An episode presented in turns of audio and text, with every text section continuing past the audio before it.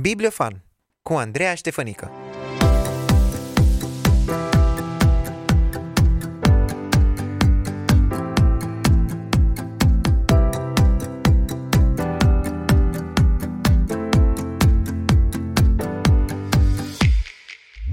Bine te-am regăsit!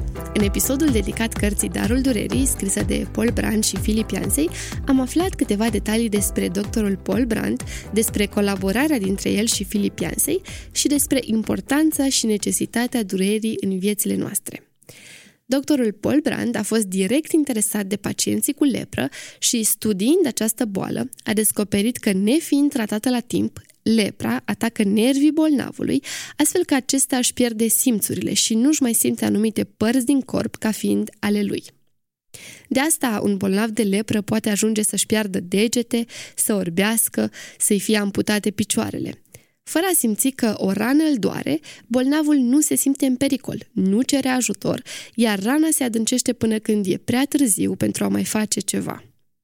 Dacă nu ai ascultat episodul despre Darul Durerii, îl poți căuta în arhiva Bibliofan pe site-ul nostru crossone.ro. Astăzi vreau să-ți vorbesc despre o altă carte scrisă de doctorul Paul Brand și Filip Yancey, o carte apărută la editura Scriptum în 2023. O făptură atât de minunată. Cartea este de fapt o ediție actualizată și combinată a două cărți cunoscute și premiate, o făptură atât de minunată și creați după chipul său.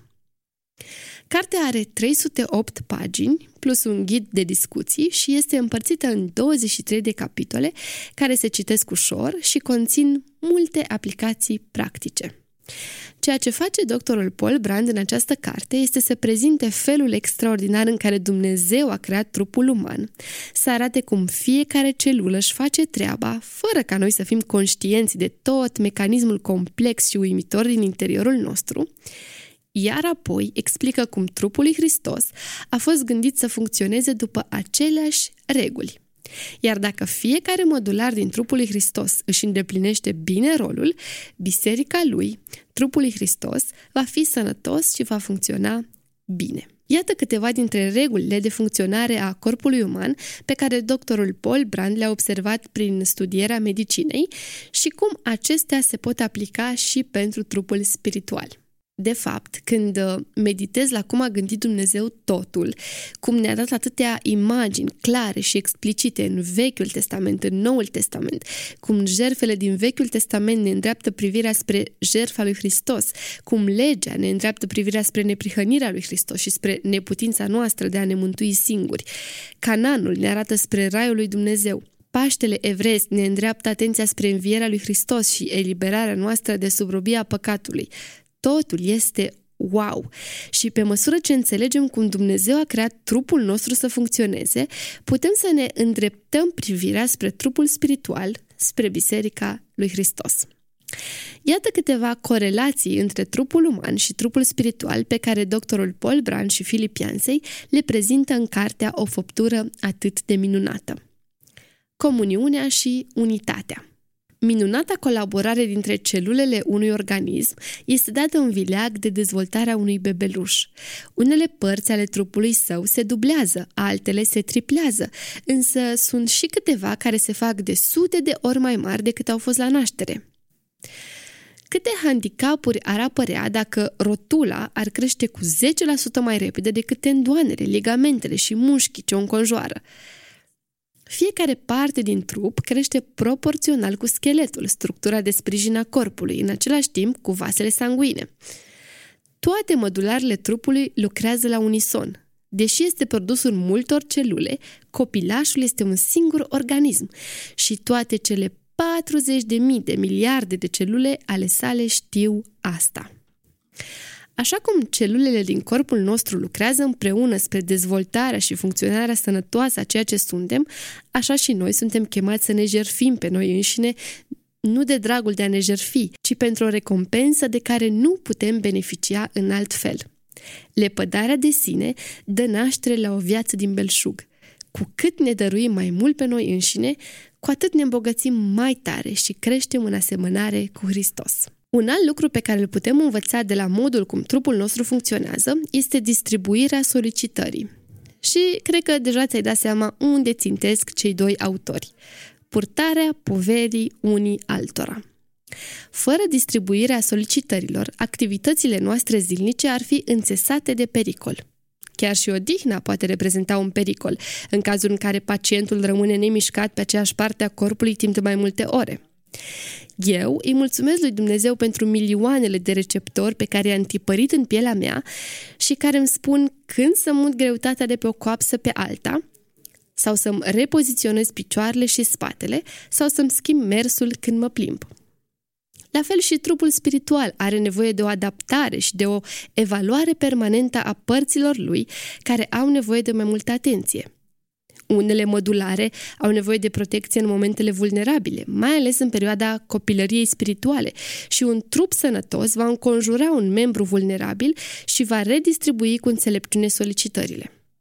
Apoi, dacă ne gândim la pielea noastră, acest organ care ne protejează toate celelalte organe ale corpului nostru, Sigur știm că sunt zone unde pielea este mai sensibilă și trebuie să ne protejăm și sunt zone unde pielea este mai tare și poate suporta mai multă presiune.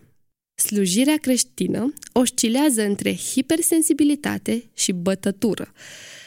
Unii asistenți ajung atât de hipersensibili la durerea din jur încât cedează din cauza epuizării și a faptului că nu reușesc să-și bătătorească pielea pentru a fi protejați.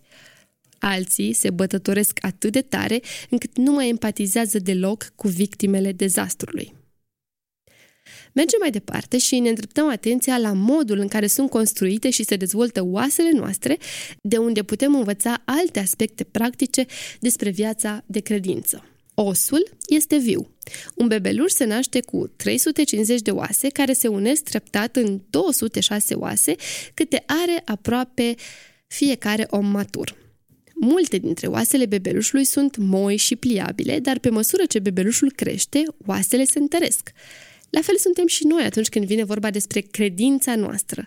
Ca un nou născut în Hristos, credința mea a fost moale și pliabilă, dar pe parcurs Dumnezeu s-a folosit de Biblie și de mentori spirituali pentru a ajuta la calcifierea scheletului credinței mele. Copiii în credință au nevoie de timp ca oasele credinței lor să se întărească. Aici, Paul Brand și Filip Iansei vorbesc puțin și despre un pericol care împiedică creșterea și maturizarea în credință, și anume legalismul. În ultimul capitol al cărții, Paul Brand se oprește asupra mâinii umane, care l-a fascinat, de aceea s-a specializat pe chirurgia mâinii. Cele mai frumoase activități ale noastre, arta, muzica, scrisul, tămăduirea, atârnă de mâini. Iar atunci când mă gândesc la întrupare, îmi imaginez mâinile lui Isus – pentru că, înainte de a fi medic, Paul Brand a lucrat ca tâmplar și a imaginat adesea mâinile lui Isus de tâmplar, mâini cu bătături, dar și cu zone sensibile. Apoi și-a imaginat mâinile lui de medic și cum Isus atunci când vindeca pe cineva, îl atingea. A atins orbi, leproși, o femeie care suferea de hemoragie. În moduri mărunte și personale, mâinile lui Isus reparau ceea ce fusese distrus din creația sa iubită. Apoi, cea mai importantă scenă din viața lui Isus are în centru tot mâinile sale, iar Paul Brand explică și din punct de vedere medical ce însemna răstignirea pentru mâna umană. După înviere, mâinile lui Isus aveau semnele cuielor, iar atunci când se arată lui Toma, Isus îi arată mâinile sale. În finalul acestei prezentări, voi cita din ultima pagină a cărții în care cei doi autori, Paul Brand și Philip Yancey, fac un fel de rezumat al ideilor expuse în această carte. Noi suntem ceea ce a lăsat Isus în urma lui. El a lăsat o comunitate vizibilă care îl întruchipează pe el și prezența lui Dumnezeu în lume.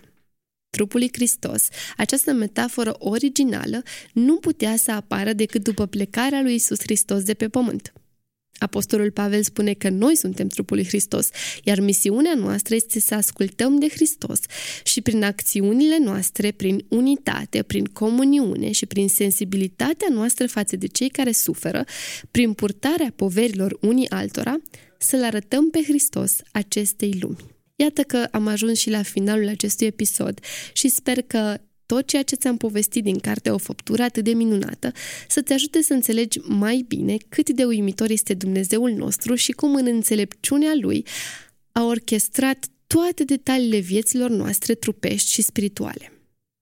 Dacă ești pasionat de medicină, cartea asta sigur va fi pe gustul tău. Și chiar dacă nu ai de gând să lucrezi în domeniul sanitar, sigur vei afla multe lucruri interesante despre corpul uman și despre cât de inteligenți am fost creați de Dumnezeu.